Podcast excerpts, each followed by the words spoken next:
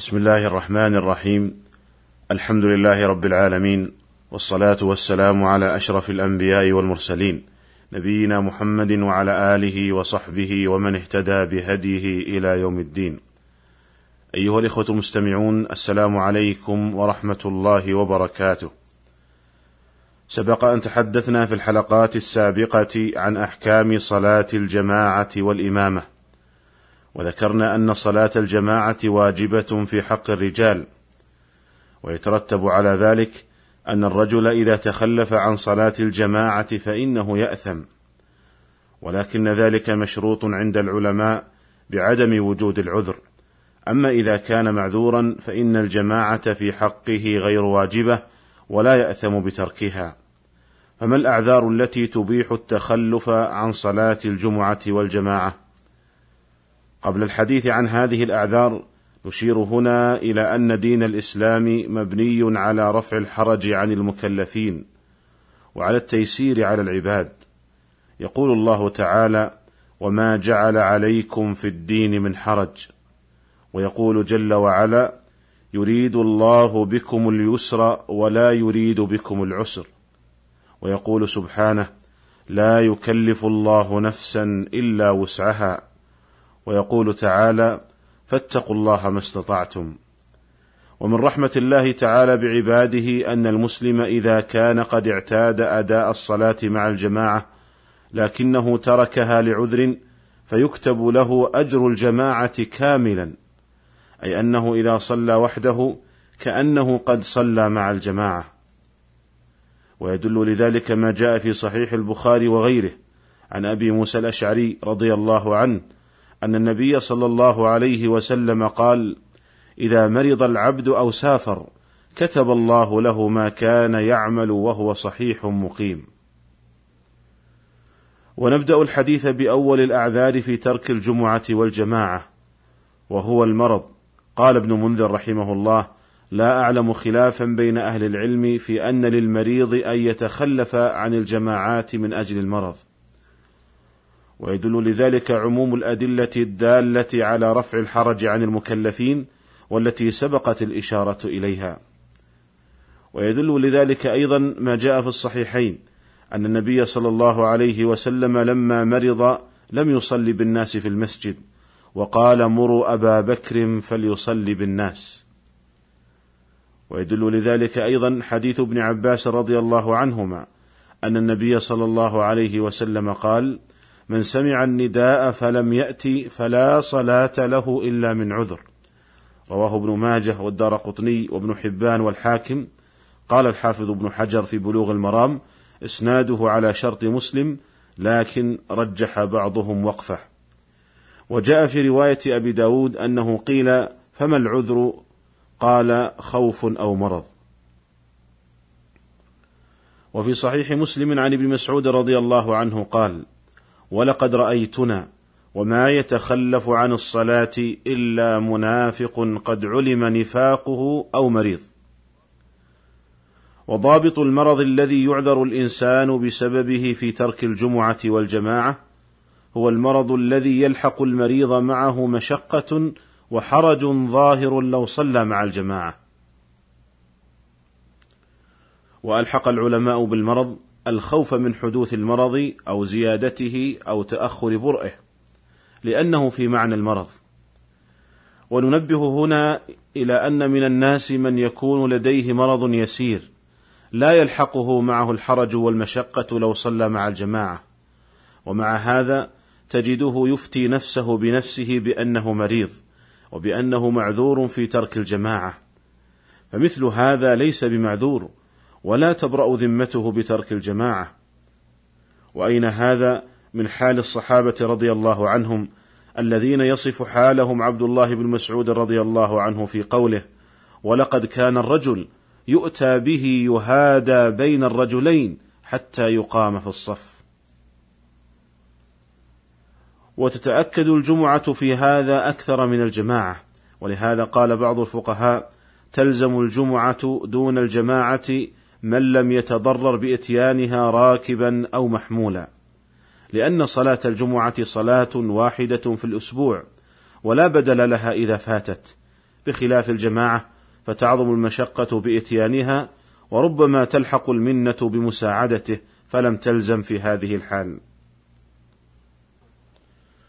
ومن الأعذار في ترك الجمعة والجماعة ما جاء في صحيح مسلم عن عائشة رضي الله عنها أن النبي صلى الله عليه وسلم قال: لا صلاة بحضرة طعام ولا وهو يدافعه الأخبثان.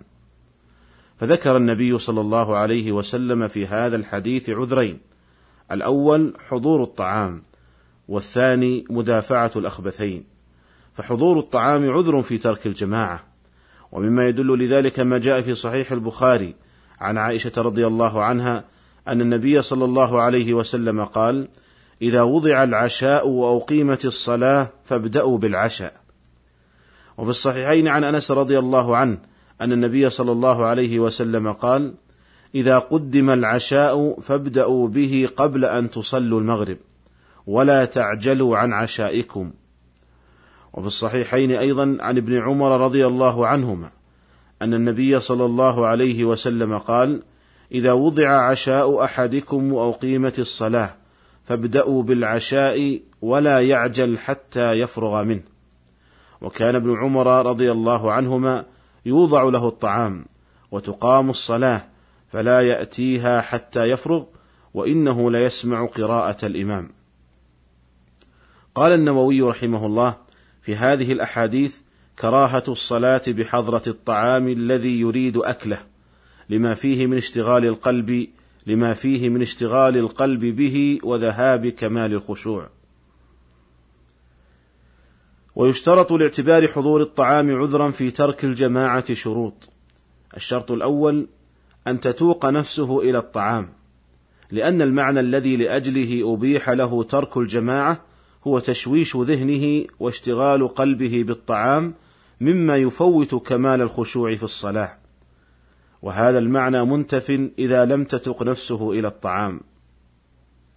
الشرط الثاني حضور الطعام بين يديه لقول النبي صلى الله عليه وسلم: لا صلاة بحضرة طعام، فعلق الحكم بحضور الطعام، وقوله في الحديث الآخر: إذا قدم العشاء، وفي الحديث الآخر: إذا وضع العشاء، وبناء على ذلك إذا لم يحضر الطعام إذا لم يحضر الطعام عنده فليس له ترك الجماعة ولو كان جائعا لأن النفس إنما تتعلق بالطعام إذا قدم وحضر بين يدي الإنسان. الشرط الثالث ألا يجعل ذلك عادة له بحيث لا يقدم الطعام إلا قبيل إقامة الصلاة، لأن جعل ذلك عادة يعتبر حيلة على ترك الجماعة فلا يجوز. وأضاف بعض العلماء شرطا رابعا وهو ألا يأكل إلا بمقدار ما تنكسر نهمته وتسكن نفسه ومن ثم يلحق بالجماعة ولكن الصحيح هو عدم اشتراط هذا الشرط وأن له أن يأكل حتى يشبع. وقد نص على هذا الإمام أحمد رحمه الله. ويدل لذلك حديث ابن عمر رضي الله عنهما السابق أن النبي صلى الله عليه وسلم قال إذا وضع عشاء أحدكم وأقيمت الصلاة فابدأوا بالعشاء ولا يعجل حتى يفرغ منه. فقوله ولا يعجل حتى يفرغ منه هو كالنص في هذه المسألة والله تعالى أعلم. ومن الأعذار في ترك الجماعة ما جاء في حديث عائشة السابق مدافعة الأخبثين أو مدافعة أحدهما. لا صلاة بحضرة طعام ولا وهو يدافعه الأخبثان. والمراد بالأخبثين في هذا الحديث البول والغائط. فإذا حسر الإنسان البول أو الغائط فله أن يقضي حاجته ولو أدى ذلك إلى تفويت الجماعة.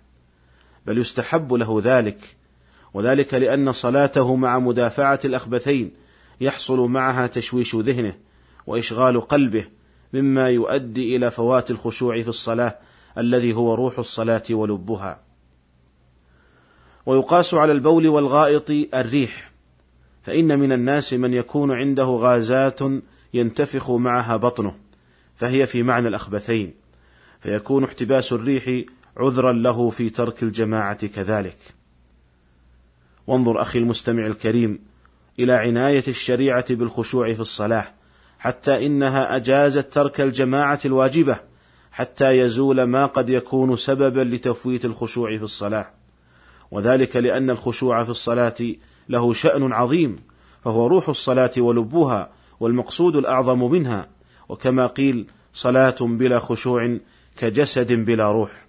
بل إنه ليس للإنسان من الأجر والثواب على صلاته إلا بمقدار ما عقل منها. وإن كانت تحصل بها براءة الذمة على كل حال. أسأل الله تعالى أن يجعلنا من الذين قال فيهم قد أفلح المؤمنون الذين هم في صلاتهم خاشعون. وإلى الملتقى في الحلقة القادمة إن شاء الله. والسلام عليكم ورحمة الله وبركاته.